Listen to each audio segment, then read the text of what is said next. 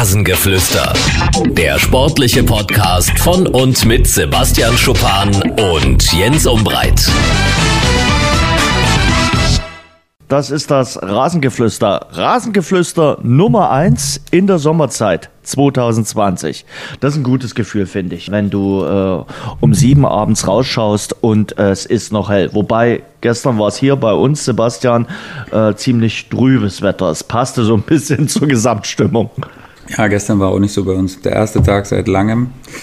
Mhm. Aber die nächsten Tage sollen wieder gut werden. Von daher ist es zu verschmerzen.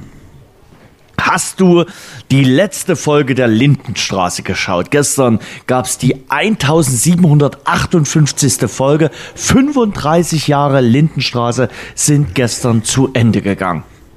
Ja, na, hatte ich ungefähr 1700 wie 52 andere Gründe, was das nicht zu machen. äh, nee, ich muss auch ganz ehrlich nicht, gestehen, ich habe nicht eine Folge gesehen von der Lindenstraße. Also ich wusste immer, dass die Lindenstraße nach der Sportschau kam. Früher in den 90ern, als ich noch äh, wirklich regelmäßiger Sportschau-Gucker war. Und äh, ich habe öfters die Anfangsmelodie gesehen, aber danach habe ich dann immer entweder den Fernseher ausgeschaltet oder auf ein anderes Programm geswitcht. Ja, geht mir auch so. Also gar keine 0,0 Verbindung. Hm. Aber Mutter Beimer sagt dir was. Äh, Schon, mir ja. hat gestern ein, ein Serienexperte gesagt, die hat sich immer Spiegeleier gekocht oder gebraten, wenn es ihr schlecht ging. Okay. In der, in der Serie oder im wirklichen Leben? ja, natürlich in der Serie. Naja, dann. Was machst du denn, wenn es dir schlecht geht? Spiegeleier? Nee, nicht wirklich. Nicht Spiegelei. Wenn okay. es mir schlecht geht, ne, versuche ich Zeit mit den Kindern zu verbringen. Dann habe ich keine große Möglichkeit, über was anderes zu denken und die lenken mich, die lenken mich gut ab. Sehr gut. Hattest du überhaupt mal so eine Serie? Also ich äh, gebe es ehrlich zu, äh, ich oute mich jetzt. Äh, Mitte der 90er Jahre war ich mal eine Zeit lang verbotene Liebe in der ARD. Kam immer 17.55 Uhr. Ich dachte er, dass du so der Bergdoktor bist dass du der Bergdoktor-Typ bist. nein, nein. Wobei kann ich mich jetzt auch outen. Äh, ich war im vergangenen Jahr ja in äh, Tirol. Äh, ich bin nach Südtirol gefahren und ähm, ich bin am Haus vom Bergdoktor vorbeigefahren. Mhm. Da kann man in seine Praxis reinschauen. Und äh, mir hat eine liebe Kollegin gesagt, äh, dort kann man auch mal kurz reinschauen. Und es hat drei Euro gekostet und ich habe das auch gemacht. Ja, war ein bisschen nepp, aber war okay. War okay. Okay, freut ähm, mich. Hast du eine Serie geschaut? Ich habe mit meiner also Frau eine Serie den, den angefangen, Netflix, ja. Den, den äh, Netflix-Serien äh, der Neuzeit, das meine ich jetzt nicht. Ach meine so, so 90er. Glaub, gute Zeiten, schlechte Zeiten haben wir im Internat früher alle geguckt. Da haben wir uns immer Siehste. abends getroffen in irgendeinem Zimmer und haben das geguckt. Andreas Elsholz, oder? Ja, Heiko Richter war das. Heiko Richter. Siehst du? Siehst du? So einfach kommst du ja nicht raus aus, aus der, der Nummer. Pistole geschossen kam das Jens. Von dir? Ja. Ja. Wann kam es? 19.40 Uhr, ne? 19, also äh, gute Zeiten, schlechte immer noch, oder? 19, 1940 ja, natürlich, natürlich. Wobei, Wobei, Sebastian, ich habe jetzt gelernt, äh, die haben äh, auch Probleme durch äh, die Pandemie, äh, die den äh, Namen einer mexikanischen Biermarke trägt, äh, haben die auch Probleme mit dem Drehen momentan. Ich glaube, die haben die Dreharbeiten auch gestoppt. Ja, kann ich mir vorstellen, klar. Das hat derselbe mhm. Sinn wie, wie hinter einem Training quasi. So von mhm. daher dürfen da auch nicht so viele Leute aufeinander hocken. Nee. Logisch, eigentlich. Nee. Verfolgst du äh, die einzige Liga in Europa, die aktuell so läuft? Die weißrussische Fußballliga läuft. nee, mache ich nicht, wirklich. Ich war, müß, müsste ich? Sind da so Nö, aber ich, ich dachte, du, äh, Bate Borisov dürfte dir was sagen, ja, oder? schon. Haben die, so, äh, haben die so Wahnsinns-Einschaltquoten jetzt äh, deswegen? Äh, ich glaube nicht. Äh, in ein paar Ländern werden die wirklich jetzt übertragen und für die Wettbüros sind die momentan ein Segen, weil das äh, eine der wenigen Ligen ist, äh, die Sport anbietet und wo gespielt wird, ah, wo auch die Stadien voll sind. Das stimmt. in Weißrussland. Und in Weißrussland wird ja nach dem Kalenderjahr gespielt. Also die Saison hat jetzt gerade begonnen. Zwei Spieltage sind gespielt und Bate Borisov, der einstige Serienmeister, waren 13 Mal hintereinander Meister, ist denkbar schlecht gestartet. Zwei Spiele, zwei Niederlagen. Aber in der, im letzten Jahr waren sie gar nicht Meister geworden. Da war Dynamo Brest Meister geworden. Und woran denkst du bei Ja, aber Dynamo Brest, äh, da sollte dir doch äh, gleich das große Fragezeichen im Kopf erscheinen. An wen denkst du bei Dynamo Brest? An den Präsidenten. Ja, der da wäre? Sag mal, einer der größten Fußballer aller Zeiten. Ronaldo? Diego Maradona. Kannst du dich nicht erinnern an dieses skurrile Video, wie er mit diesem übergroßen Militärwagen in das Stadion von Dynamo Brest reingefahren ist? Nee. Dann ist er wohl zurückgetreten als Präsident von Dynamo Brest und dann hat er das Ganze wieder rufen. Und als die Meister geworden sind, hat er ihnen sogar gratuliert. So ein bisschen auch auf Halbrussisch. Also ich glaube, er hatte jemanden in seinem Bekanntenkreis, der ein bisschen Russisch konnte. Okay, nee, da kann ich mich gar nicht dran erinnern, wirklich nicht. ich Siehste? hatte jetzt, also der brasilianische Ronaldo. Aber ich Maradona jetzt sagt ja was, oder? Maradona, Maradona in der ja Tat habe ich letztens äh, auf Twitter, ich weiß nicht, ob du es gesehen hast, hatte ich äh, retweetet so ein Video von der Erwärmung von früher, wo der sich vorm Spiel erwärmt hat. Also das ist ja auch ein absolutes Highlight. Wenn man sich das heute mal vorstellt, dass, dass sich einer einen? Ball nimmt, einfach ein bisschen jongliert im Mittelkreis äh, auf dem Kopf, dann mal wieder ein paar so ein bisschen anfährst auf einem Punkt und einfach sich ungefähr zwölf Meter bewegt während der ganzen Erwärmung. Äh, Das ist auch undenkbar, aber ja, hat sich auch nicht mehr verletzt oder weniger verletzt wahrscheinlich als wir heute. So von daher ähm, gab es früher andere Sachen auf jeden Fall, aber war cool zu sehen, muss ich echt mal sagen, weil von. Maradona habe ich nicht so Ja. viel gesehen, muss ich, muss ich ehrlich sagen, leider. Ich muss mir mal, ich glaube, da gibt's auch einen, da gibt's auch einen Film über Maradona, der ist gar nicht so Ja, alt, den habe ich, auf jeden Fall. Mhm. den habe ich mir auf meine Liste gesetzt jetzt noch während der Ich Freizeit. glaube, auch bei Netflix gibt's auch äh, aktuell, da begleiten sie ihn, er ist ja momentan wohl in Mexiko und da begleiten sie ihn so ein bisschen. Also äh, da gibt's glaube ich, auch ein bisschen was. Also es ändert sich schnell mal bei Diego Maradona, aber ja, Maradona in aktuell, glaub Mexiko, ich- stimmt. Siehst du? Siehst du? Was gibt Da noch kennt sich, äh, Wo ist der? der ja. Dann war es vielleicht auf Amazon Prime. Kann auch sein, dass es da auf dem war. Da gibt's noch so eine Dokumentation über seine Spielzeit. Da haben sie ihn auch ein bisschen Ja. ähm, begleitet. Soll auch gut sein. Und, und Gnade der frühen Geburt, also muss ich immer wieder sagen, die Weltmeisterschaft 1986, das war so die erste Weltmeisterschaft, die ich als Kind, da war, jetzt war ich zwei, nein, äh, die ich so ein bisschen richtig wahrgenommen habe. Äh, und äh, ich habe ein bisschen was äh, ganz entfernt, wirklich, äh, da war ich wirklich ganz, ganz klein äh, bei der Weltmeisterschaft 82 mitbekommen. Ähm, vor allem Halbfinale, Deutschland äh, gegen Frankreich, die unfassbaren Szenen mit äh, Toni Schumacher. Aber da kann ich mich wirklich nur ganz, ganz, ganz, ganz peripher erinnern. Aber so die erste Weltmeisterschaft, die ich mitbekommen habe, war die in äh, Mexiko mit Maradona. Äh, kann mich noch erinnern, äh, Spiele waren so äh, 20 Uhr, 0 Uhr und dann tief in der Nacht 4 Uhr. 4 Uhr konntest du natürlich nicht gucken, war Schulzeit. Aber ansonsten 20 und 0 Uhr, meine Eltern hören das jetzt hoffentlich nicht, haben wir auch geguckt und äh, wurde ja auch im DDR-Fernsehen übertragen. Und das war ja die Weltmeisterschaft von Maradona, Argentinien Weltmeister geworden. Unfassbar damals dieses äh, Viertelfinale gegen England. Äh, also das war Wahnsinn, äh, wie er da äh, das Tor des Jahrhunderts geschossen hat. Also wirklich äh, herausragend. Ja, bin ich leider, leider erst geboren in dem Jahr. Aber du hast das Tor mal gesehen, oder? Ich habe das Tor schon gesehen, ja, auf jeden Fall. Ich habe nur äh, an 90 war die erste WM so im Nachgang, als Ja. dann diese äh, Zusammenfassung Italia 90 rauskam, die habe ich bestimmt ja. 100 Auch eine Mal, schöne 100 Mal Weltmeisterschaft. Gesehen. Ja, die war wunderbar. War auch eine toll. Da gab es echt Da viele Geschichten. Ja, war wirklich äh, auch toll, äh, die Weltmeisterschaft. Die habe ich dann noch stärker wahrgenommen, weil da natürlich auch die Anschlusszeiten zu richtig äh, tollen äh, Abendzeiten waren. Und äh, also ich glaube, da haben wir alles aufgesogen. Ging ja gleich los mit dem Eröffnungsspiel Argentinien gegen Kamerun. Äh, wo Kamerun gewonnen hat, äh, Marcel Reif damals im ZDF kommentiert hatte, der wirklich sich in dem Spiel voll auf die Seite von Kamerun geschlagen hat. Und dann ging das so weiter. Die deutsche Mannschaft wirklich mit überragenden Spielen. Äh, gleich das erste Spiel gegen Jugoslawien 4 zu 1. Vielleicht das beste Länderspiel aller Zeiten von Lothar Matthäus. Dann am Ende sind sie hochverdient Weltmeister geworden.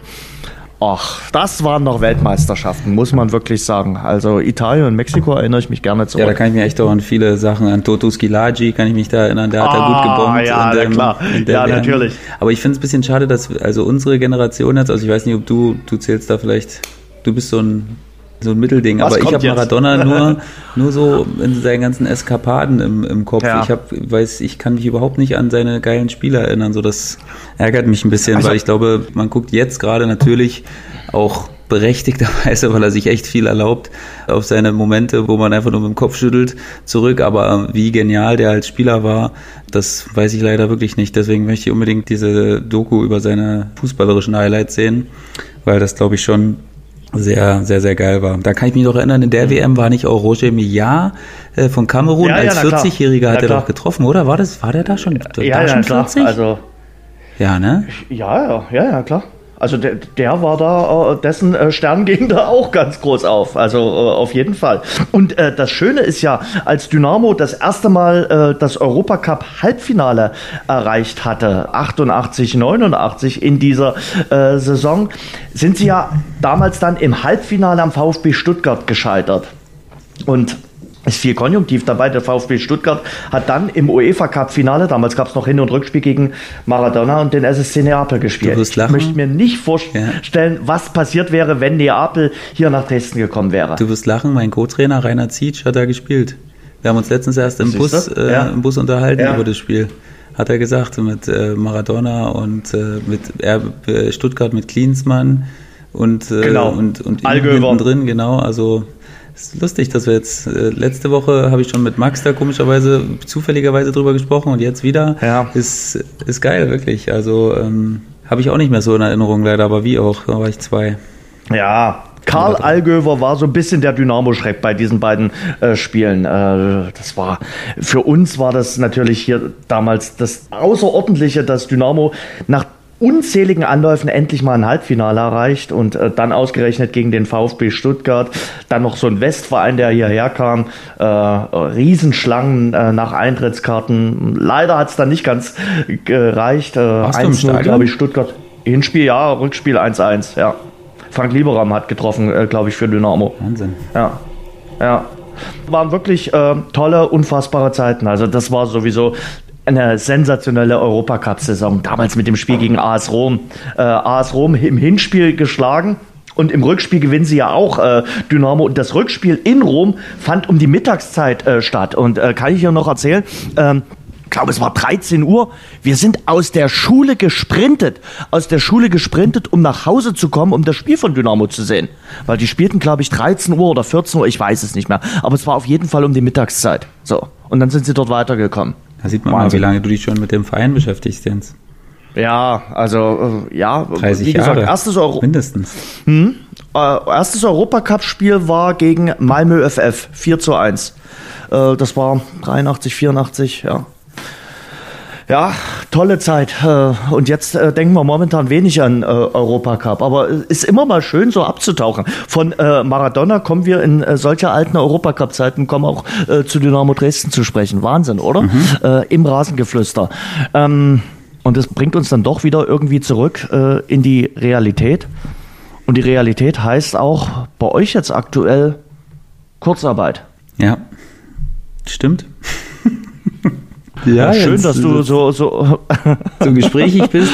Ja, ich Ja. meine, was soll ich, was soll ich großartig darüber sagen? Wir sind, wir, Sebastian, ich kann, kann dir momentan äh, da nicht viel drüber erzählen, weil ich bin Gott sei Dank und ich fühle mit jedem, der momentan in Kurzarbeit ist, äh, nicht in Kurzarbeit. Mein Tag hat momentan 12 bis 14 Stunden, weil ich hatte es in den letzten Folgen schon gesagt, äh, dass wir versuchen immer wieder die Hörer aktuell so gut wie möglich kompetent und regional zu informieren. Aber äh, ich kann mir vorstellen, das fühlt sich bescheiden an. ja, klar. Cool ist jetzt nicht, ist, ist logisch. Also, aber also uns war klar, habe ich ja letzte Woche schon gesagt, dass das Thema kommen wird und dementsprechend waren wir auch schon vorbereitet und äh, waren auch gewillt, auf Gehalt zu verzichten. Und ähm, das ist auch jetzt absolut nötig, wirklich, zumal wir ja schon oder ich ja schon in den letzten Wochen gesagt habe, dritte Liga, das ist alles auf Kante genäht, ne? Und von Ja. daher ähm, gibt es da jetzt nicht großartig Zeit, die du da verlieren kannst und sagen kannst, wir gucken erstmal. Ne, da müssen jetzt alle mit anpacken und ähm, wir dementsprechend natürlich auch. Und haben wir gemacht und jetzt schauen wir, wie lange das ist und ähm, ja, gucken wir mal, wie wir wieder trainieren können, wann wir wieder trainieren können und wann wir dann irgendwann hoffentlich auch mal wieder den grünen Rasen des Stadions betreten können. Sind solche Entscheidungen, wenn sie äh, gefallen äh, werden, äh, homogen in der Kabine? Momentan habt ihr ja wenig Treffen, aber ich kann mir vorstellen, jeder hat da auch so seine eigenen Interessen. Also bei einem Spieler in der Bundesliga, dem fällt es vielleicht einfacher, mal auf den einen oder anderen Euro zu verzichten. Bei einem Drittliga-Profi ist das möglicherweise dann schon ein bisschen was anderes.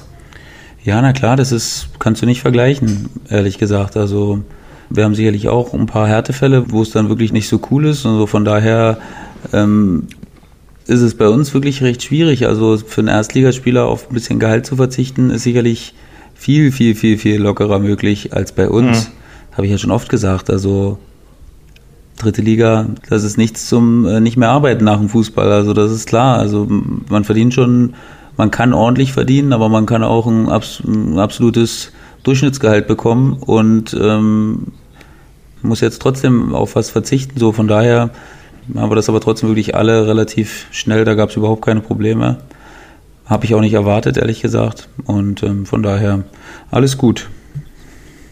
Ich glaube, das ist ein, ein, wichtiges Zeichen auch nach außen. Also, weil ja immer wieder gesagt wird, äh, die Fußballprofis, äh, die sind so ein bisschen abgehoben und äh, ich glaube, das war wichtig, dass äh, da auch äh, gezeigt wird, nee, wir äh, zeigen in dieser äh, Phase, die ja für uns alle eine besondere ist, eine gewisse Art von Solidarität.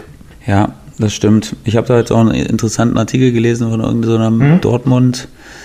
Ähm, Blog oder so, glaube ich. Hier hm? bin ich recht zufällig. Schwarz-Gelb, sicherlich. Ja, kann sein. Ich weiß nicht, ob du das auch gelesen hast die waren da jetzt nicht so 100% einverstanden damit, dass die Mannschaft jetzt quasi, ich glaube, auf 20%, nagel mich nicht hundertprozentig drauf fest, mhm. verzichtet, weil die halt sagen, dass ähm, das in deren, in deren Gefühl immer noch zu wenig ist bei dem, was sie verdienen. Und die sind da nur von einem Durchschnittswert ausgegangen.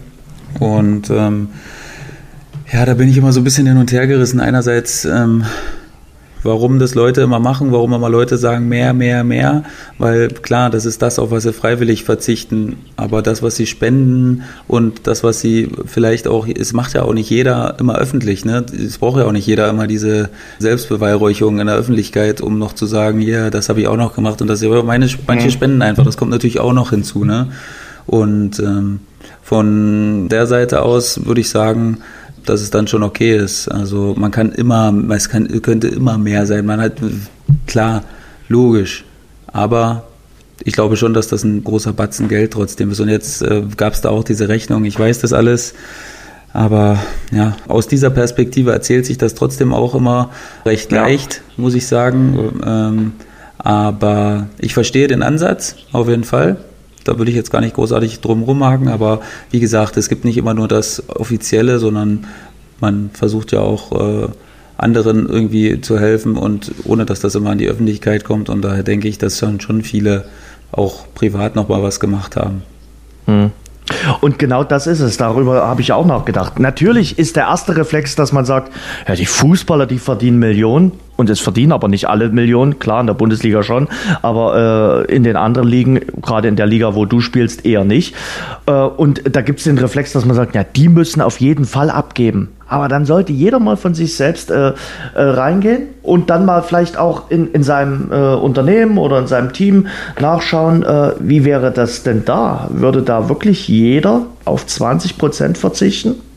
Ich glaube nicht. Ich glaube, dass äh, es da auch nicht so homogen zugeht, dass da auch der eine oder andere falschen würde und sagte, äh, nee, ich kann nicht auf 20 Prozent verzichten oder ich will gar nicht auf 20 Prozent äh, verzichten. Da gibt es so viele Egomanen, die sich zwar nach außen hinstellen und sagen, klar, ich bin solidarisch, aber es dann wenn es hart auf hart kommt, gar nicht sind. Die aber auch schreien, klar, die Fußballer, die müssen abgehen. Das lässt sich immer einfach sagen.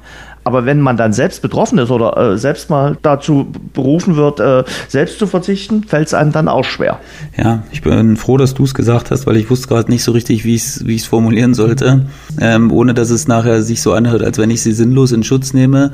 Also mache ich nicht, aber ich möchte nur wirklich auch auf deinen Punkt jetzt echt nochmal eingehen, dass sich jeder trotzdem auch mal an die eigene Nase packen sollte und überlegen sollte, ob er das auch machen würde. Weil klar, wir reden jetzt nicht über einen, wo diese Rechnung war, glaube ich, dass äh, ein, Dortmund, durchschnittlicher Dortmund-Profi vier Millionen im Jahr verdient, irgendwas mit 300.000 im Monat.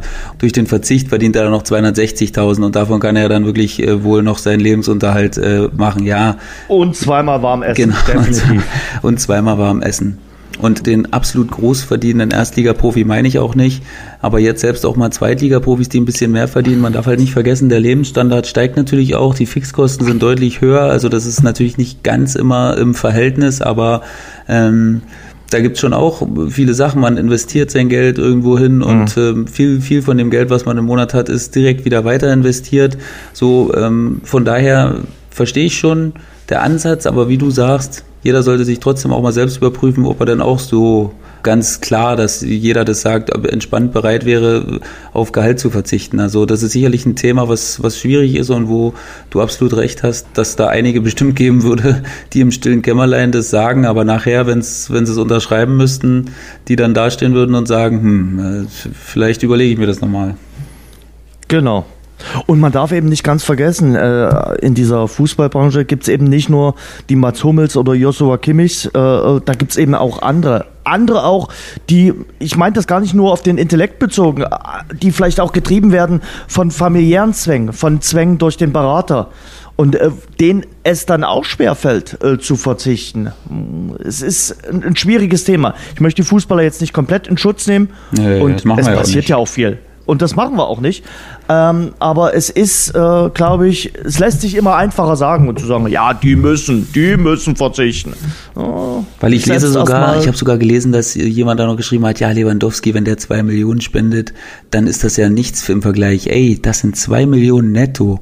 Ja. Netto. Ja die muss man erst, das sind ja. vier Millionen, die man erstmal ja. verdienen ja. muss. Ne? Das, da sagt noch, da traut sich noch jemand zu sagen, das ist jetzt, das wäre jetzt gar nicht so viel für ihn. Also das halte ich dann schon. ja, wenn er es nicht gemacht hätte, hätte er ihm, was, was soll denn das? Also dann immer noch zu sagen, das ist nichts. Ich fand's toll. Letzte Woche äh, Roger Federer hat gespendet, Ronaldo hat gespendet, Lewandowski hat gespendet, Messi. Das ist doch auch ein wichtiges Zeichen. Das sind äh, ja auch Vorbilder für die, für die Jugend. Und ja, Aushängeschilder, genau. Und das ist, das ist wichtig. Und äh, da kommt es nicht drauf an, ob die jetzt 500.000 oder eine Million. Wir wissen doch auch weiterhin, dass die in der Zeit nach Corona, wie schon gesagt, zweimal warm essen können. Aber das Zeichen, die Geste ist eine ganz wichtige in der jetzigen Zeit. Genau, weil es ja auch viele andere wieder mitnimmt, andere Spieler, die sich dann auch wieder, die genau. dann auch wieder sagen, okay, wenn der das macht, so Marco Reus und seine Frau ja. haben da ja auch 500.000, das ist, das ist super. Richtig. Das ist Richtig, Wahnsinn. Ja. Das ist ein Riesenbetrag. Alles netto, ne, muss man dazu sagen. Also, und keiner sollte sich unter Druck gesetzt fühlen. Nee. Nach dem Motto, die, die machen 500.000, muss ich jetzt zwei Millionen machen? Nein, jeder nach seinem äh, Bestreben. Und wenn einer was macht, macht es. Und wenn einer äh, nicht das Gefühl hat, was machen zu müssen, muss man den aber auch nicht irgendwie diffamieren und sagen, warum macht denn der nichts? Ja. Genau. Also ich, da sind wir zum Glück beide äh, einer Meinung und ähm, das war ein, ein, guter solidarischer Schritt der ganzen Branche, nicht nur der Fußballbranche, sondern auch der Sportbranche. Du hast gesagt, Federer mhm. auch mit einer Million Schweizer Franken, glaube ich, dabei. Da muss man zusammenhalten und da hat die Sportwelt jetzt, glaube ich, gerade wirklich einen, einen, guten Schritt getätigt äh, in die richtige Richtung dass viele Leute, und damit meine ich die Leute, die das auch halbwegs realistisch einschätzen können, dann auch sagen, ey, das das ist echt ein, ein guter Schritt und eine, eine, schöne Geste. Wie gesagt, die, die werden auch nicht alle Probleme heilen, ne? Und ich habe auch letzte Woche, Nein. letzte Woche gesagt, das ist, die sind auch nicht dafür da, ihre Vereine zu retten. Das geht nicht, das ist unmöglich. So, da geht es um ganz andere Beträge. Aber es ist eben ein toller Akt für die Gesellschaft. Sehe ich genauso. Sehe ich genauso. Also sind wir einer Meinung und äh, ja, muss man schauen, äh, dass wirklich jeder nach seinem Style macht und äh, der eine posaunt auch raus, der andere macht das im Stillen, muss auch jeder für sich handhaben. Es ist auch jedem selbst überlassen ähm, und ich habe mich da auch ein bisschen selbst relativiert. Natürlich lag es, hast ja auch mitbekommen, am Anfang von äh, der ganzen Krise auch nahe zu sagen, ja, die Fußballer müssen abgeben oder die Sportler müssen abgeben. Ja, und dann, dann denkt man vielleicht auch mal drüber nach und sagt, nee, es ist ihre eigene Entscheidung. Und wenn sie es machen, machen sie es. Und wenn sie es nicht machen, machen sie es halt nicht. So. Das kam ja selbst aus der Politik. Ne? Ich glaube, Markus Söder hatte das auch gesagt. Ne? Ja. Ja, also das Wobei ich, der einen guten Job macht, macht gerade. Ja, der macht einen guten Job. Der macht das so. Ohne wie, jetzt ja politisch wie, zu werden. Genau. Wir sind kein, kein politischer Podcast, Nein. aber ähm, der macht das nicht schlecht, das nicht äh, muss schlecht. man auch mal sagen. Stimmt, der ist ein ja. guter, der, der fällt zumindest klare Entscheidungen und der druckst nicht rum, ja. der, der übernimmt die Initiative und der lässt sich nicht von irgendwelchen Leuten drängen, sondern der ist proaktiv und ähm, von daher ist es auch gut so. Aber ich finde solche, solche Querverweise in andere Sparten immer ein bisschen immer was dahingehend ist, ein bisschen problematisch. Also Schuster bleibt bei deinen Leisten. Ja, ich meine, wir, wir sprechen ja auch über andere Sachen, aber ich meine, an, ja. von anderen dann so zu fordern, weiß ich nicht, ob das unbedingt nötig ist. Wie gesagt, ich denke, es brauchte mhm. keinerlei Anstöße von außen, damit das der Fußball oder der Sport gemacht hätte. Ich denke, da gibt's genügend schlaue Kerlchen, die sich auch ohne diese Forderung die Gedanken gemacht hätten. Glaubst du, dass sich der Fußball ändern wird, äh, was jetzt gerade Gehälter oder Transfersummen äh, betrifft? Ich denke schon, aber wahrscheinlich ja, nee, nicht aber, nee, in allen Sparten wahrscheinlich. Ich denke, dass es vielleicht mhm. erstmal nicht mehr diese ganz großen Summen geben wird. Das kann sich mhm. natürlich dann wieder rauskristallisieren, wenn der Fußball wieder äh, in seiner gewohnten äh, Manier läuft, dass dann auch wieder Zuschauer irgendwann ins Stadion könnten. Dann wird mhm. sicherlich irgendwann auch wieder losgehen oder höher geschraubt werden. Aber ich denke, alle müssen erstmal den Gürtel wieder ein bisschen enger schnallen. Das wird dann wahrscheinlich auch die Generalausrede für alle Finanzprobleme sein in den nächsten hm. Jahren, die wir dann hören werden, dass wir noch in den Nachwehen der Corona-Krise stecken. Aber ja, ich denke schon, dass das auf alle eine Auswirkung haben wird. Erstmal, also vor allen Dingen jetzt, ja, je nachdem, wie es ist, wenn man die Saison zu Ende spielen sollte, dann die neue Saison, das ist sicherlich, da sind zu viele Fragezeichen und da werden sich nicht da werden sich Vereine, vor allen Dingen, die nicht auf Rosen gebettet sind, glaube ich, nicht zu weit aus dem Fenster lehnen und da jetzt äh, Unmengen von Transferausgaben haben. Ich denke, die werden dann schon teils ein bisschen vorsichtiger agieren. Mhm. Ja, selbst der FC Bayern äh, hat gesagt, äh, Transferplanung erstmal äh, eingestellt. Also erstmal schauen, was die Zeit nach Corona bringt, hat Karl-Heinz Rummenigge gesagt. Mhm. Ja, Klar, wenn das der FC Bayern sagt, dann wird sich das dementsprechend im jeweiligen Maßstab dann auch nach unten verschieben. Also das ist, das ist fast schon Gesetz, dann möchte ich sagen, weil ja, die Bayern sind ja immer das Aushängeschild auch des deutschen Fußballs und des Festgeldkontos. So, mhm. wenn die darüber nachdenken, den Gürtel enger zu schnallen, dann muss es jeder andere auch machen. Mhm. Nun war ja äh, in der letzten Woche zu lesen, dass äh, David Alaba äh, möglicherweise ein Kandidat wäre, irgendwann mal die Bayern zu verlassen. Äh, ist ja äh, dort groß geworden. Ähm, jetzt kann man mal ein ganz unterschiedliches lesen. Vielleicht Tauschobjekte nach England, Manchester City oder Real Madrid. Man diskutiert da ganz wild. Also äh, ich habe das die letzte Woche getan, weil ich einfach mal wieder ein bisschen über Fußball fachsimpeln wollte ähm, und äh, habe mit jemandem diskutiert, der hat gesagt, ja, vielleicht würde es ihm ganz gut tun, auch nochmal was anderes kennenzulernen als den FC Bayern. Bastian Schweinsteiger, der hat äh, dann nochmal einen Schritt gemacht im Ausland. Sicherlich nicht, was die sportlichen Erfolge betrifft, aber von seinem ganzen Standing her hat er in Manchester und speziell in den USA nochmal einen Schritt nach vorne gemacht. Also äh, der ist da absolut gereift. Äh, und äh, David Alaba ist ja noch in der Blüte seiner Fußballerkarriere. Ja, ich bin mir relativ sicher eigentlich sogar, und das habe ich jetzt gerade entschieden in meinem Kopf, dass David Alaba, ähm, glaube ich, wechseln wird. Ich denke, da gibt es verschiedene, okay. verschiedene Punkte dafür. Erstens, den du gerade ausgeführt hast, diese Lebenserfahrungsgeschichte, und ich denke, mhm. dass er da bestimmt genug Optionen haben wird, ähm, egal ob in, in England oder in Spanien oder in Italien. Ich denke, dass da überall Vereine geben wird, die sich für so einen Spieler interessieren, weil er hat jetzt mhm. natürlich gerade nochmal so eine neue Facette dazugepackt mit Innenverteidigerspielen spielen. Ne? Also das ist, und dass er das so gut macht, haben, glaube ich, nicht alle so erwartet. Aber das ist gleichzeitig nochmal ein Grund, glaube ich, warum er die Bayern verlassen könnte, weil Alfonso Davis ist natürlich nochmal, und das ist jetzt richtig doof, das, oder das hört sich jetzt richtig doof an, ne? aber der ist eigentlich nochmal eine jüngere Version von Alaba und nochmal gefühlt ein bisschen explosiver und ein bisschen frischer noch irgendwie. Und ich glaube, dass es da auch so ein bisschen, es kommt halt so darauf an, wie, da, wie David Alaba sich selbst sieht. Wenn er lieber links spielt, lieber links hinten spielt, ich glaube, dann wird er den Schritt woanders hin wählen, weil ich denke, dass Davis echt ein harter Brocken ist im Moment in der Verfassung, in der er sich jetzt zeigt. Und mhm. der Junge, der ist ja noch in einem absoluten Lernprozess, ne? Der ist so jung, der ist blutjung, der spielt die Position jetzt das erste Jahr richtig. Also der, da kann man schon noch richtige Entwicklungsschritte erwarten, denke ich, in den nächsten Jahren. Und er hat sich ja schon defensiv so verbessert. Wenn er allerdings sagt Innenverteidiger, da hat er natürlich dann trotzdem Konkurrenz. Wenn Hernandez wiederkommt, äh, der ist ja jetzt auch nicht für 3,80 Euro gekommen. Der wird ja sicherlich auch einen Anspruch haben. Klar haben die genug Spiele, aber so ein David Alaba, der, der will halt jedes Spiel spielen. Und von daher kann ich mir deswegen aus diesen genannten Gründen, Jens, habe ich mir gerade eben gesagt, denke ich, er wechselt. Hm. Würdest du mir dazu stimmen? Das so also bisschen widerrufen. Hm, ich bin da hin und her gerissen. Ich glaube schon, dass die Bayern versuchen werden, alles daran zu setzen, ihn zu halten, weil die brauchen so ein paar Spieler, die äh, Identifikationsfiguren sind. Ich glaube, der FC Bayern ist immer bemüht, äh, so Spieler zu holen, die äh, Star, äh, und äh, ja, so ein bisschen was Besonderes reinbringen. Aber man braucht auch Spieler, die halt schon eine Weile da sind. Stichwort Thomas Müller, Stichwort David Alaba. Äh, und und äh, deshalb wäre es schon äh, wichtig, glaube ich, für sie, dass sie ihn halten. Ja, ich weil denke auch, dass es versuchen ist ja auch werden. Eine, eine wichtige Figur für sie, weil er auch äh, ja schon markant ist. Mhm. Ich bin 100% sicher, dass sie alles versuchen werden, aber ja. ich weiß gar nicht, ob es dann 100% am Gehalt jetzt hängen wird oder so, kann ich mir eigentlich nicht vorstellen. Ich denke, nee, dass das eher glaub, so nach ideellen Vorstellungen äh, laufen ja. wird, ähm, was er, was er jetzt erstmal will. Und ja, das ist jetzt äh, natürlich auch ein bisschen eine komische Situation, weil alles sehr ungewiss ist und man selbst nicht mal so richtig weiß, ähm, wie es jetzt weitergeht. Aber ja, ich bin der Meinung, dass er vielleicht mal jetzt, er ist ja auch wirklich in einem, in einem super Alter, das jetzt mal zu versuchen. Und ähm, von daher habe ich es mir noch, jetzt habe ich mir selbst noch ein bisschen klarer geredet, Jens. Der wird gehen.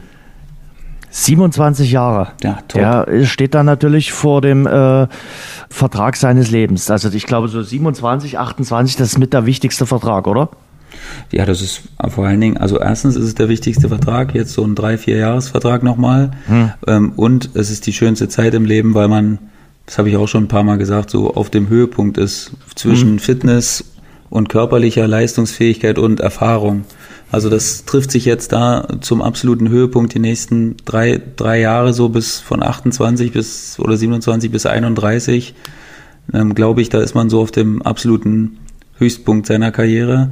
Und äh, von daher wird es jetzt, wie du sagst, der wichtigste Vertrag und die schönste Zeit eigentlich.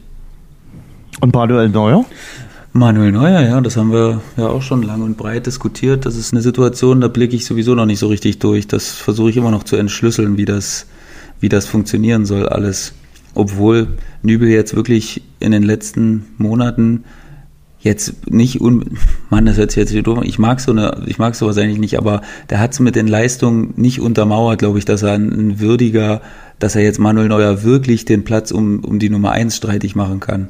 Ich glaube schon, dass es ihm mhm. gut tun würde, noch, noch mal ein Jahr oder vielleicht sogar zwei Jahre hinter Manuel Neuer ein bisschen ja. auch den Druck jetzt mal so ein bisschen rausnehmen, der, der um ihn jetzt so entstanden ist in den letzten Monaten und den er sich ja auch ein bisschen selbst Eigentlich aufgeheizt hat. Ihn ausleihen. Entweder das Eigentlich oder er ist, er ist ja. cool damit und er sagt, hey, ich versuche so viel wie möglich abzuschauen bei Manuel Neuer, lernen, ja. meine so, Einsätze, die ich irgendwie kriege, so gut wie es geht, zu nutzen und ich glaube, dass das mittlerweile auch echt eine Sache ist, wo man, wo man sich auch in seiner Haut irgendwie, da kann man sich jetzt langsam so reindenken, weil da ist jetzt so viel auf ihn eingeprasselt in den letzten Monaten und der musste echt viel Drucksituation natürlich alles selbst erschaffen, muss man ja auch sagen. Also hat er sich ja auch ausgesucht.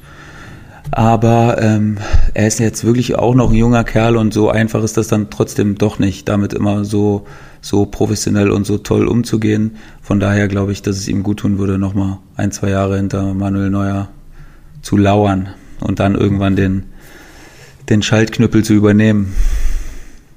Bleibt Neuer dann also in München? Ich denke schon, ja. Weil gibt es ja jetzt auch Gerüchte. Ja, ja, da würde ich jetzt eher als bei Alaba schon sagen, dass, dass ich denke, weil das ist wirklich wichtig. Manuel Neuer war natürlich am Anfang jetzt nicht so der geliebteste Spieler bei den Bayern aufgrund der Schalke-Vergangenheit, aber mittlerweile absolute feste Größe, absolute Institution im Tor. So von daher denke ich, dass Manuel Neuer auch aus Bayern-Sicht unbedingt gehalten werden muss. Du siehst ja, wie wichtig ein guter Torhüter ist. Das beste Beispiel ist der FC Liverpool. Ja. Als sie äh, Karius im Tor hatten, haben sie das Champions League-Finale verloren. Und als sie dann einen richtigen Torhüter drin hatten, haben sie gewonnen. Ist jetzt auch fies, die Aussage, Jens, aber. Ja, ja weiß ich. Ähm, klar, dass Alison da jetzt nochmal eine bessere, eine bessere Leistung über das ganze Jahr geboten hat, das ist natürlich nicht wegzudiskutieren.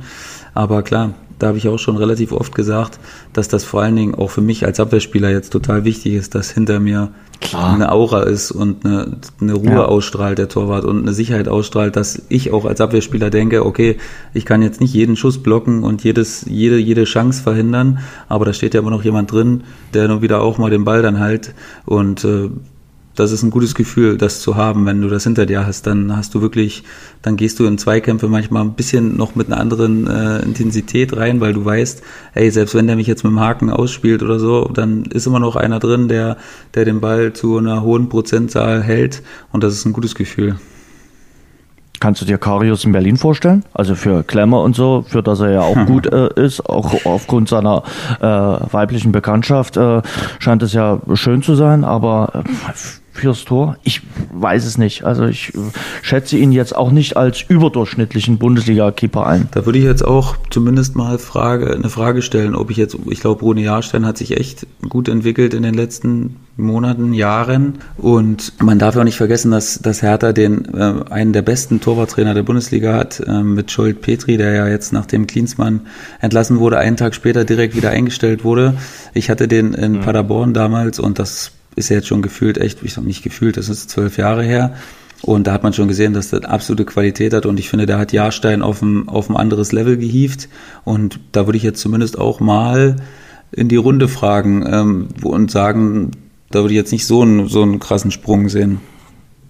Hm. Kannst du kurz was sagen zu ihm äh, als Torwarttrainer? Ja, Weil ich finde, das ist immer schön, äh, wenn du ein bisschen aus dem Nähkästchen plauderst und wenn du so ein bisschen was erzählst über den Typen, den du dann kennengelernt mhm. hast. Also erstmal, was ja nicht unbedingt äh, ganz wichtig ist, äh, aber ein ganz toller Mensch, also sehr ruhig hm. und sehr besonnen und mit unglaublich viel Geduld, was glaube ich auch wichtig ist, auch für junge Spieler und für Torhüter allgemein, weil Geduld ist ja auch für Torhüter echt immer so ein, auch ein wichtiges Wort. Ne? Geduld sei es, äh, wenn du Nummer zwei bist und warten musst, oder Geduld, wenn du 80 Minuten keinen Schuss aufs Tor kriegst und nachher aber diesen einen Ball halten musst ähm, das lebt er, glaube ich, unglaublich vor und dann technisch sehr anspruchsvoll, hat immer wieder kleinere Sachen gefordert und immer wieder die Torhüter in verschiedenen Aspekten nach vorne gebracht, immer wieder gezielt an Schwächen trainiert und gezielt auch die Stärken weiter verbessert. Und ich glaube, die, auch die Torhüter, was ja immer ganz wichtig ist, haben wahnsinnig gern mit ihm zusammengearbeitet. Also das war ein ganz tolles Verhältnis, was die da untereinander hatten. Und das ist ja auch oftmals schwierig, ne? weil Torhüter sind ja in gewisser Hinsicht, naja, so ein bisschen Einzelsportler auf dem Platz nachher. Weil, ja, die sind ein gesondertes Mitglied eines, eines Teams weil sie ja doch oft ja, alleine trainieren sind, und ja, ihr. Ding machen. Äh, und ja, von daher kann ich das nur aus meiner ich Sicht damals Kevin Proll telefoniert und der hat mir auch gesagt, Mensch, der vermisst das total, äh, das, das Feeling in der Kabine und so, weil, was du gerade schon gesagt hast, man denkt ja immer, äh, die sind die Einzelkämpfer und die verkraften das als Erste, äh, dass äh, Mannschaft momentan nicht Mannschaft ist, sondern jeder auf sich gucken muss in dieser schwierigen Zeit, aber der vermisst das auch total. Der hat auch momentan niemanden so richtig, der ihm die Bälle zuwirft. Und das ist auch für die Torhüter eine ganz ganz, ganz äh, schwierige Zeit. Da sind wir beim Thema. Ähm, einheitliches Training, ja oder nein? Ähm, manche Bundesligisten fangen jetzt so peu à peu an. Augsburg trainiert ein bisschen in Einzelgruppen. Ich habe gesehen, auch Borussia Dortmund will das die nächsten Tage machen. machen ähm, andere Vereine Genau, äh, andere Vereine sagen, äh, nee, wir wollen eine einheitliche Regelung, entweder alle oder keiner. Äh, wie siehst denn du das? Naja, das ist da werden wir ja auch ein bisschen behindert durch das äh, föderale System, was wir haben, dass es nicht in jedem Bundesland dieselben Beschränkungen oder Einschränkungen gibt.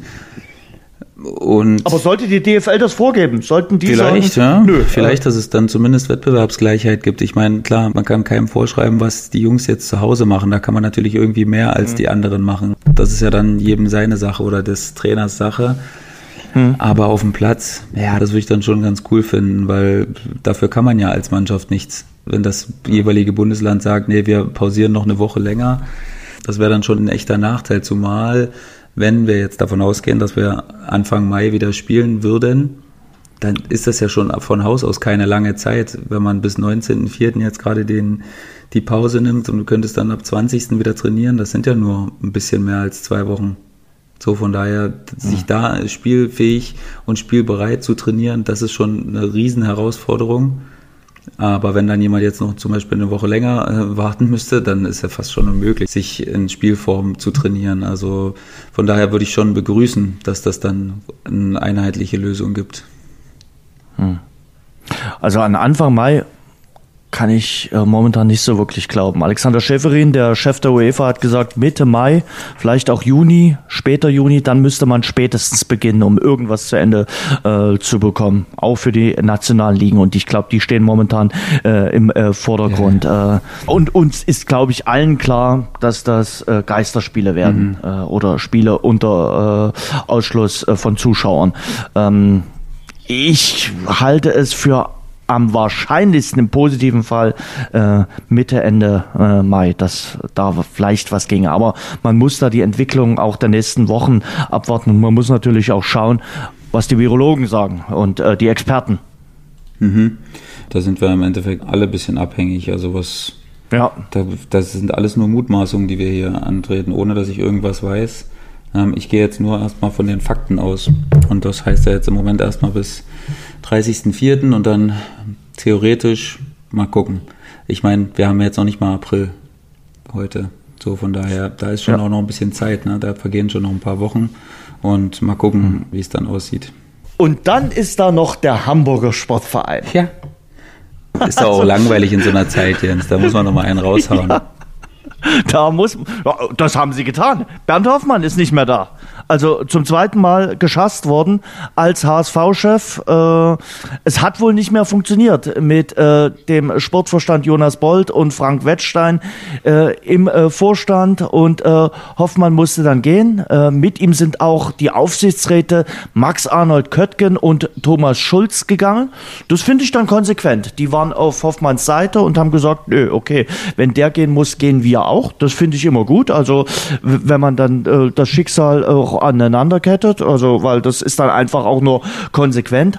Hoffmann muss jetzt auch nicht äh, ein unbedingter Freund von Klaus Michael Kühne gewesen sein, dem Milliardär und HSV-Investor. Und jetzt ist es also Marcel Jansen, der Macher beim HSV, der jetzt der große HSV-Chef ist. Der Marcel Jansen, der durchaus eine profunde Karriere gemacht hat, aber eben mit 29 Jahren schon aufgehört hat. Und äh, Rudi Völler hat damals gemeint, wer sowas macht, hat den Fußball nie geliebt.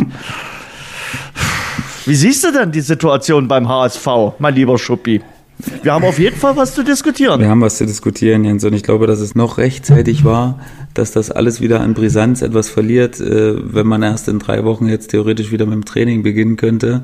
Mhm. Das ist so ein bisschen der kleine Vorteil des HSV gerade, dass die Langeweile jetzt wahrscheinlich, was Fußball angeht, doch wieder so groß sein wird, dass man es irgendwie wieder vergisst oder dass es so ein bisschen ins Hintertreffen gerät.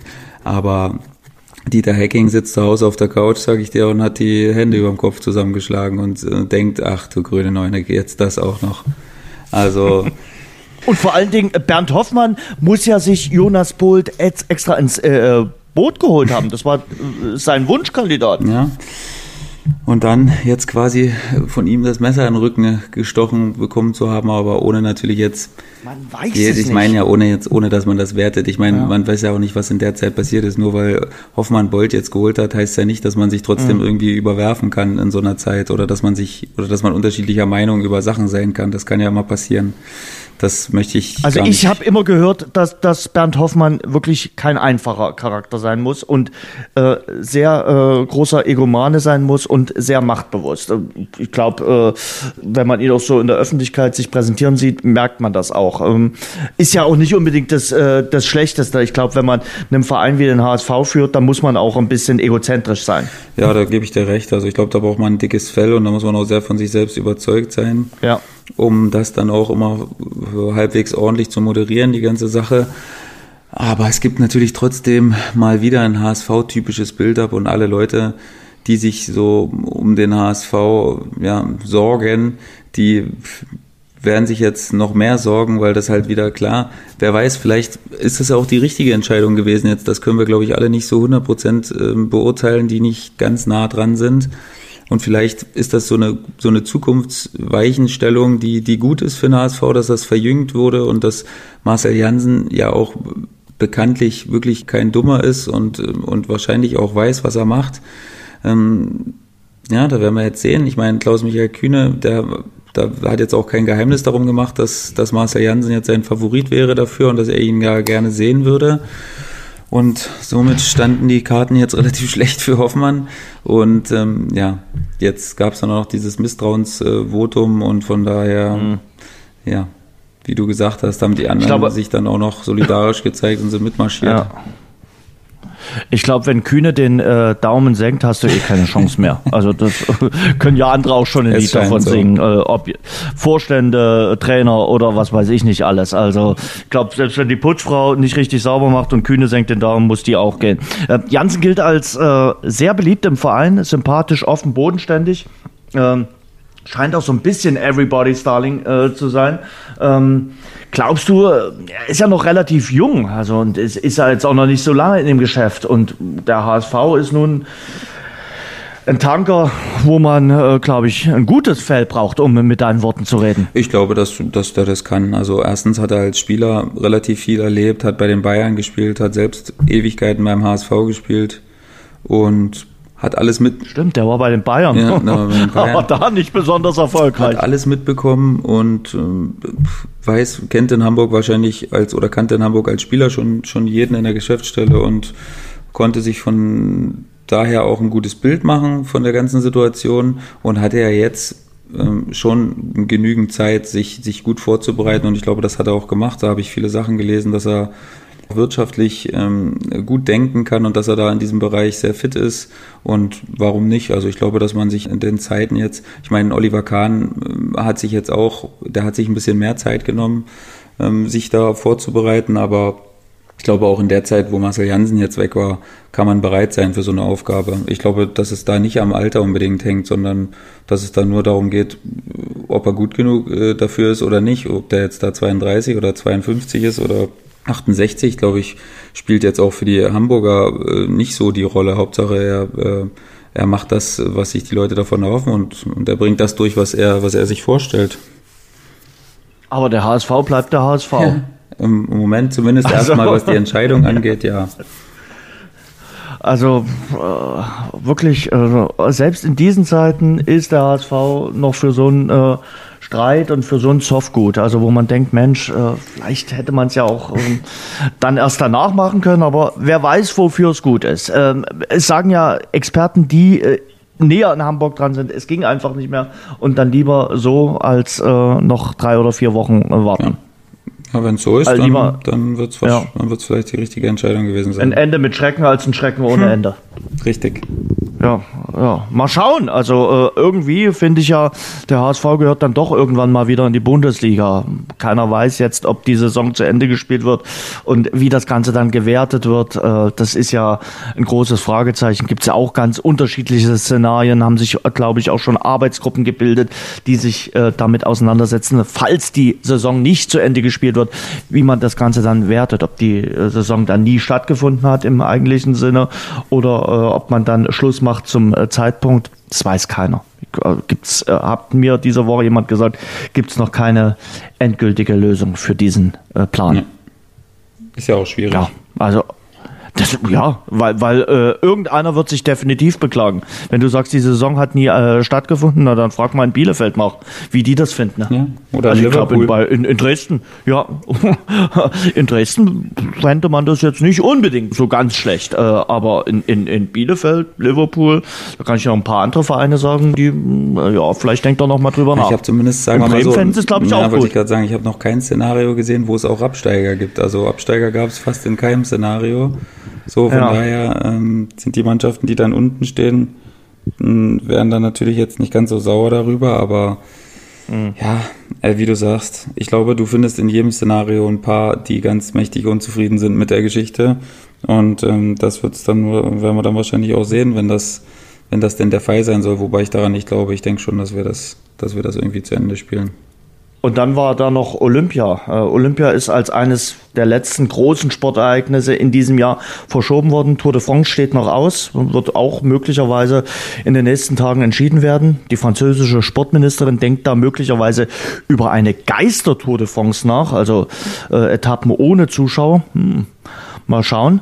Und Wimbledon steht auch äh, noch aus. Also wird möglicherweise abgesagt oder verschoben werden. Eher abgesagt, weil man eben die Rasensaison nur äh, zeitlich bedingt äh, austragen kann. Olympia ist am Dienstag äh, verschoben worden ins Jahr 2021. Längst überfällig, sagen einige. Dr. Thomas Bach, der IOC-Präsident, hat damit sich gehadert, hat aus meiner Sicht auch keine wirklich gute Figur abgegeben. Ähm, erst der Druck der einzelnen internationalen Olympischen Komitees, speziell aus Kanada oder Australien, haben ihn dann zum schnellen Einlenken bewegt, dass er gesagt hat, okay, wir müssen jetzt äh, wahrscheinlich verschieben. Ja, ich glaube, dass das auch wirklich nicht so leicht ist. Ne? Wir reden da wirklich über das, ich meine, das ist auch irgendwie so eine so eine Posse für sich über das größte Sportereignis der Welt. So allein ja. deswegen müsste man ja schon denken, okay, dann deswegen, genau deswegen müsste man es absagen, aber ich glaube, das, gerade deswegen tut man sich dann auch so schwer damit, weil natürlich alles darauf ausgelegt ist, dass das zu diesem Zeitpunkt dann mhm. auch stattfindet.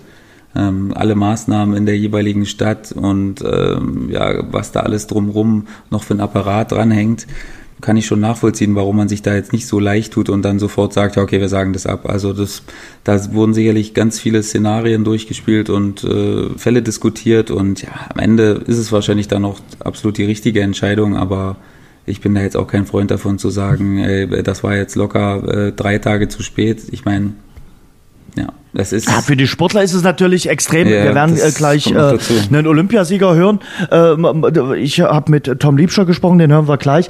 Die brauchten ja irgendwann mal Planungssicherheit. Äh, du, du, du hast ja sonst in den Nebel rein äh, trainiert, will ich mal sagen. Aber du hast schon recht. Natürlich äh, bringt das Ganze eine Menge Probleme mit sich. Also die Verschiebung kostet wohl umgerechnet 5,4 bis 5,7 Milliarden, Milliarden, nicht Millionen, Milliarden Euro. Mhm. Also, und wer das bezahlt, weiß noch keiner. Große Probleme. Termin scheint man gefunden zu haben. Ähnlicher Termin, wie es in diesem Jahr sein sollte. Also Ende Juli, Anfang August muss noch verifiziert werden.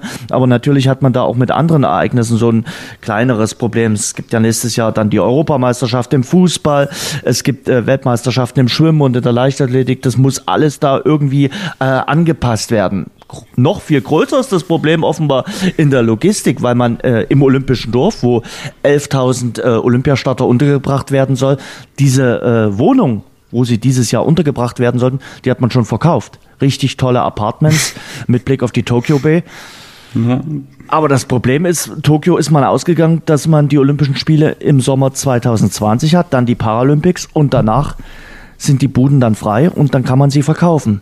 Hm geht jetzt nicht mehr so. Ich glaube, dass die Leute, die sich das dann leisten, die werden wahrscheinlich bei 5632 Wohnungen. Ja, Na, klar, da, da wird es natürlich wieder mal den einen oder anderen Nörgler geben. Aber ich meine, wer das jetzt nicht versteht äh, und klar, ich weiß nicht, was da Leute damit vorhatten, ob es die dann, dann mhm. so bis ins Markt trifft, aber ist ja dann irgendwie logisch, dass wenn die Spiele nicht stattfinden, dass dass dann auch der Verkauf sich verzögert. Aber gut, deswegen meinte ich, das ist die größte Sportveranstaltung der Welt und da hängen so viele Sachen dran, das kann man sich nicht so einfach machen und, und das sagen. Und deswegen, wie du sagst, die Zahl an sich, diese was 5,6 Milliarden, das ist natürlich boah, ein unfassbarer Wert und um, ja, von Qualifikation einzelner Sportler. Sind die dann qualifiziert? Gelten die, müssen die Qualifikationsregeln für genau. 2000? Müssen, genau. Klar, das ist. Und was machen die jetzt äh, 2020? Weil 2020 war Olympia das große Highlight und ist es jetzt nicht mehr. Und deshalb ähm, wollen wir euch äh, ganz kurz das äh, Interview, was ich äh, in der letzten Woche mit Tom Liebscher, dem Kanu-Olympiasieger, geführt habe, mal einspielen, damit ihr so ein bisschen begreift, äh, wie die Problematik für einzelne Olympiateilnehmer aktuell ist. Unser Interview. Jetzt steht seit äh, Dienstag fest, dass äh, Tokio verschoben ist ins Jahr 2021. Ich glaube, es war nur eine Frage der Zeit, wann das IOC verschiebt, oder? Na klar, also sozial und gesellschaftspolitisch war das nicht anders machbar. Das muss man einfach so sagen. Ähm, natürlich hat sich das IOC damit sehr schwer getan gibt auch geteilte Meinungen. Die einen sagen, Mensch, die haben aber lange gebraucht. Die anderen sagen, ähm, ja, wir können es auch verstehen und ich stehe auch dazwischen. Ähm, das ist schon ein großes Ereignis mit, äh, ja, mit über, schon über 10.000 Athleten, die da auf einen Schwung hinkommen und logistisch wird das sicherlich noch eine Meisterleistung jetzt vom IOC, diese Spiele zu verlegen. Ich bin froh, dass dieser Schritt so getroffen wurde. Aber natürlich für mich persönlich hätte ich auch nicht gedacht. Also ich bin froh, dass es verschieben wurde und auch, dass wir uns jetzt ähm, auf die Bewältigung dieser Krise jetzt konzentrieren können.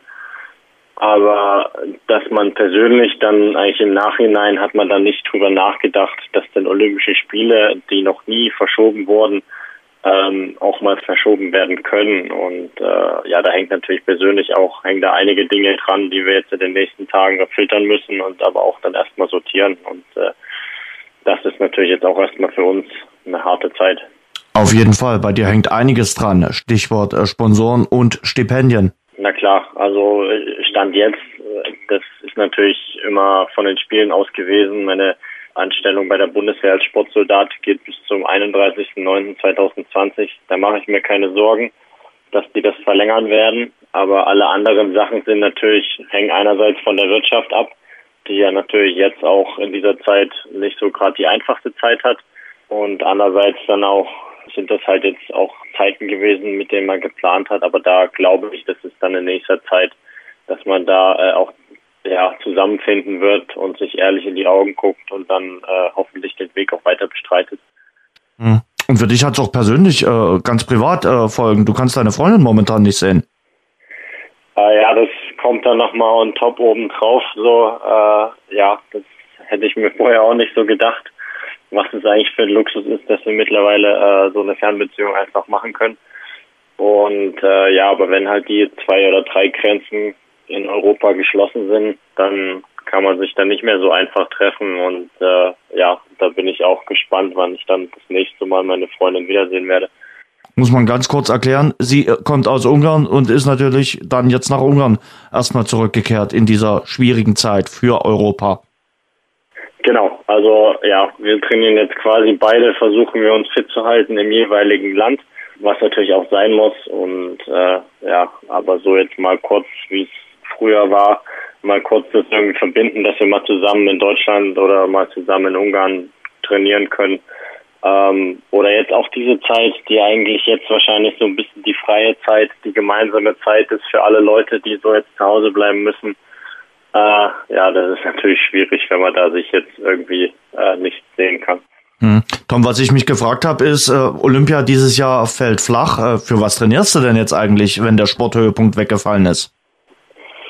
Ja, das habe ich mich auch schon, also des Öfteren diese Woche gefragt, aber man kann es eigentlich ganz einfach erklären. Also wir sind jetzt seit 2016, da waren die letzten Olympischen Spiele, danach holen wir immer so ein bisschen Luft, ein halbes Jahr, aber ab dem Punkt, sage ich mal, ab Januar 2017 versuchen wir dann bis wieder bis zu den nächsten Olympischen Spielen, dreieinhalb Jahre später, unsere Form aufzubauen und äh, topfit zu sein und auch Lehren zu ziehen aus, aus schlechteren Phasen in den dreieinhalb Jahren.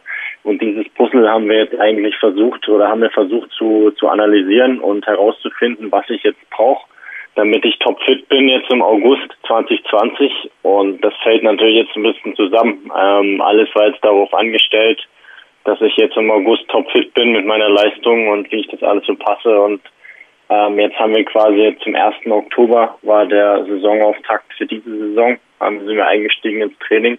Der erste Wettkampf sollte jetzt Anfang April stattfinden und jetzt haben wir uns quasi ähm, sechs Monate vorbereitet ohne jeglichen Wettkampf und Vergleich. Und zwei Wochen vor dem ersten Wettkampf ähm, wird die Saison abgebrochen. Ähm, das ist natürlich auch bitter. Also, so eine so eine Phase vorher mit dem Training, da hält man sich immer warm, um, um man fiebert auf den ersten Wettkampf weg und wenn der dann wegfällt, dann dann ist es natürlich auch hart, dann hat man gar keine Standortbestimmung. Aber wie gesagt, das ist in diesen Zeiten das ist erstmal nebensächlich. Ähm, das ist wichtig, dass diese Entscheidungen jetzt getroffen wurden, dass diese Veranstaltungen alle nicht stattfinden. Aber für uns als Sportler ist es schon ein mentales Brett, was wir erstmal jetzt äh, an der richtigen Stelle wieder durchbohren müssen. Wie bohrst du denn? Welche Bohrmaschine hilft dir denn äh, dabei? Freunde, Bekannte, Eltern, Freundin per Fernbeziehung? Ah, ich, ich klopfe erstmal das Brett ab, wo die dünnste Stelle ist. Ähm, und dann ja, versucht man dort erstmal anzusetzen. Und ich glaube schon, also mein, mein Umfeld, das ist, äh, die unterstützen mich alle und äh, sind auch alle, also so viele Nachrichten habe ich, glaube ich, noch nie bekommen, äh, obwohl gar kein Wettkampf stattgefunden hat. Ähm, da fragen, informieren sich schon alle und fragen, ob sie einem helfen können und äh, das ist schon schön und das ist auch das, weswegen ich hier in Dresden geblieben bin, weil das natürlich äh, so heimatverbunden ist und weil ich da sehr verwurzelt bin und das merke ich jetzt wieder, dass es in solchen Zeiten eigentlich extrem wichtig ist, ähm, da einen, ja, einen guten Background zu haben und natürlich mit meiner Freundin ähm, ja in, in Zeiten der der der sozialen Medien und auch äh, ja FaceTime und äh, Skype und WhatsApp und weiß der Geier was ähm, können wir auch sehr gut in Kontakt bleiben, obwohl wir uns vielleicht jetzt physisch nicht sehen können. Aber so große Wettkämpfe stehen jetzt 2020 nicht an. Zunächst mal ist alles abgesagt. Also wir hoffen natürlich als Verein, dass äh, dann kurz vor Weihnachten wieder unser Indoor Sprint Cup stattfinden kann. Das wäre natürlich ein Highlight, wenn man da ähm, dann wieder eine Veranstaltung stattfinden lassen könnte. Und ich glaube, ja, also jetzt in dem Horizont die nächsten drei, vier Monate wird erstmal nichts passieren und danach kann man sich wahrscheinlich darüber unterhalten, ob man nochmal irgendwas fährt. Ähm, deswegen, wir als Rennmaschinen werden quasi unsere Körper jetzt sukzessive runtergefahren erstmal, weil wir gerade auf Höchstleistung waren sukzessive runtergefahren und dann irgendwann wird es jetzt in ein, zwei Wochen eine Pause geben. Da muss man aber auch aufpassen, weil wenn wir uns dann von 100 auf 0 in der Ecke stellen und gar nichts machen, dann kann es auch mal sein, dass wir umkippen, weil einfach unser Körper damit nicht klarkommt, wenn er den einen die eine Woche 25 Stunden was macht und die nächste Woche 0 Stunden Sport. Ähm, da muss man sehr vorsichtig sein, aber auch das bekommen wir hin. Es ist auf jeden Fall eine spannende Zeit, die so keiner hatte und äh, ist auf jeden Fall Sporthistorie, dass äh, wir bei Olympischen Spielen zu einer ungeraden Jahreszahl dabei sein werden. Also soweit der Kanu-Olympiasieger aus Dresden, Tom Liebscher. Keine einfache Situation für ihn, weil äh, er muss jetzt quasi abtrainieren. Also er muss sagen, okay, das äh, Jahr 2020 hat dann nicht mehr ganz so viele Highlights äh, für ihn. Das ist nicht ganz einfach, stelle ich mir wirklich brutal schwierig vor. Und natürlich versteht er, haben wir ja gehört, äh, diese Olympia-Verschiebung äh, aus den ganzen Problemen, die äh, es momentan in der Welt gibt. Aber für ihn persönlich sicherlich auch ein harter Schlag und er muss mit ganz unterschiedlichen Dingen jetzt zurechtkommen. Zum einen mit diesen sportlichen Problemen, natürlich mit den finanziellen Problemen. Nicht ganz einfach. Mhm. Ja, also ich meine, man kann es im Endeffekt sagen, wie für alle Sportler im Moment ist alles in so einer dunklen Nebelwolke verschlungen. Irgendwie, man weiß nicht, auf was man sich überhaupt gerade vorbereiten soll, was man jetzt gerade machen soll, was ist der beste Weg. Sehr, sehr schwer und natürlich ist es für Einzelsportler, wo jetzt auf ein ganz, ganz langes Ziel mit verschiedenen kleinen Zielen ja. arbeiten, natürlich noch verheerender. Weil, ja, das ist immer so, die arbeiten immer, ich kenne das ja damals noch aus der Sportschule, da trainiert man quasi ein Jahr auf das große Ganze hin und nimmt die anderen Sachen so ein bisschen als Vorbereitung, aber auch nicht unwichtig. Und das ist ein ganz, ganz exakter Plan, der da hingelegt wird. Und äh, das ist schon schwierig an sich, diesen Plan bis dahin zu legen und das jetzt nochmal wieder nochmal zu schieben und dann, boah, das ist ultra kompliziert und sehr, sehr schwer für die Athleten, absoluter Horror. Ähm, aber ja, das, was willst du machen? Ja, musst jetzt einfach äh, gucken, dass du dich aufs Jahr äh, 2021 einstimmst, aber es ist wirklich äh, brutal. Also du, du hast es gerade gesagt, bei euch ist äh, eigentlich jetzt äh, jedes, jede Woche ja normal ein, ein, ein Spiel. Äh, bei den Sportlern gibt es den großen Höhepunkt einmal im Jahr. Niklas Kaul, den hatte ich äh, neulich äh, bei den Hummelsbrüdern im Interview gehört, der hat auch gesagt, für uns gibt es ein, zwei wichtige Wettkämpfe im Jahr und darauf fokussieren wir uns. So. Und äh, das fällt jetzt weg in diesem Jahr. Ja. Schwierig. Mhm. Ja, aber ich meine, wir müssen ja auch nicht nur sagen, dass für uns Sportler das schwierig ist, ne? das ist für die gesamte Gesellschaft schwierig, damit umzugehen. Ja. Also da möchte ich jetzt auch nicht, dass der Eindruck entsteht, dass wir sagen, wir armen Sportler, wir wissen nicht, was wir, wie, was wir machen sollen. Das ist sicherlich eine Situation, die globale Probleme mit sich bringt und wo fast jeder ähm, damit zu kämpfen haben. Du kannst wird. fast streichen. Nee, die, ich glaube, die Industrie hat man schon gesagt, Jens, die sind in Deutschland vor allen Dingen. Die muss sich keine Gedanken machen. Ich war letzte Woche zweimal einkaufen, Sebastian. Und, hast du nachgekauft? Äh, einkaufen, einkaufen in diesen Tagen macht ganz, ganz wenig Spaß, muss man wirklich so sagen. Also äh, das sind äh, keine schönen Eindrücke, die man da gewinnt. Und ich kann dir sagen, aus der Nahkampferfahrung, es gibt kein Klopapier. Jedenfalls nicht in Dresden. Nee, bei uns gibt's. Und ich habe ich hab jemanden gehört oder gelesen am Samstag in den sozialen Netzwerken, der hat geschrieben von irgendeinem Supermarkt, es gibt das weiße Gold. ja. Ja, das ist schon echt peinlich, was wir da machen mit dem Klopapier, wirklich. Das ist echt peinlich.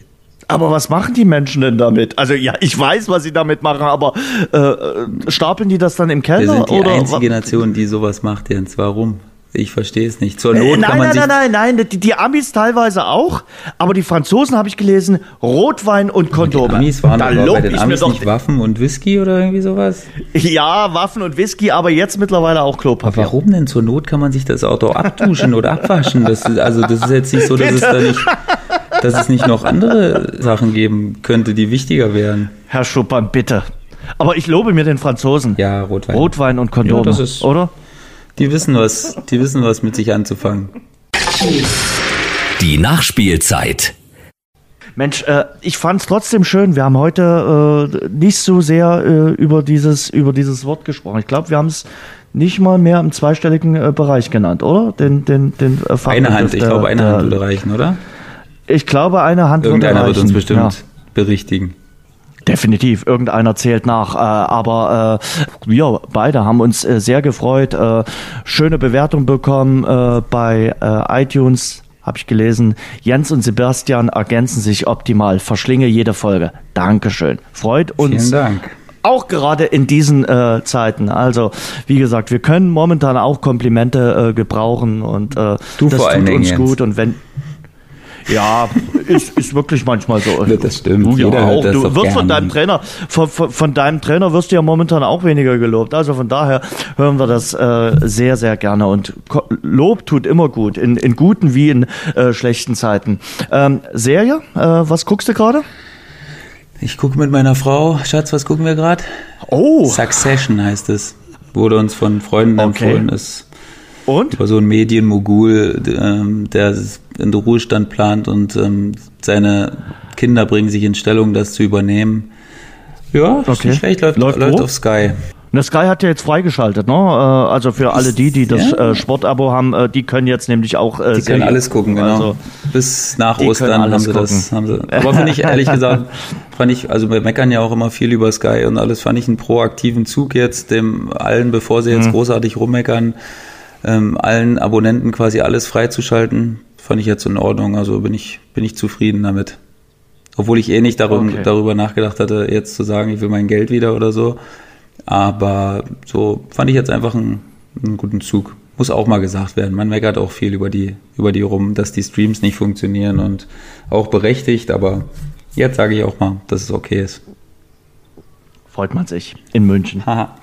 Äh, Sebastian, vielen Dank. Ähm, ich hatte eigentlich noch eine Geschichte mit dir vor, die verschiebe ich auf nächste Woche. Äh, kleines Spielchen, äh, verrat jetzt nicht zu viel, äh, weil wir haben jetzt eine Stunde schön geplaudert und äh, äh, hatten auch ein paar schöne Themen. Machen wir nächste Woche. Äh, Freue dich schon drauf. War eine schöne Runde. Pass auf dich gut auf und ganz wichtig, bleib gesund, mein Lieber. Und dann hören wir uns nächsten Montag ja, wieder. Bis dahin. Mach's gut. Das war das Rasengeflüster für diese Woche. Bis zum nächsten Montag. Und denkt dran, abonniert uns bei AudioNow, Spotify, Apple Podcast oder überall dort, wo es gute Podcasts gibt.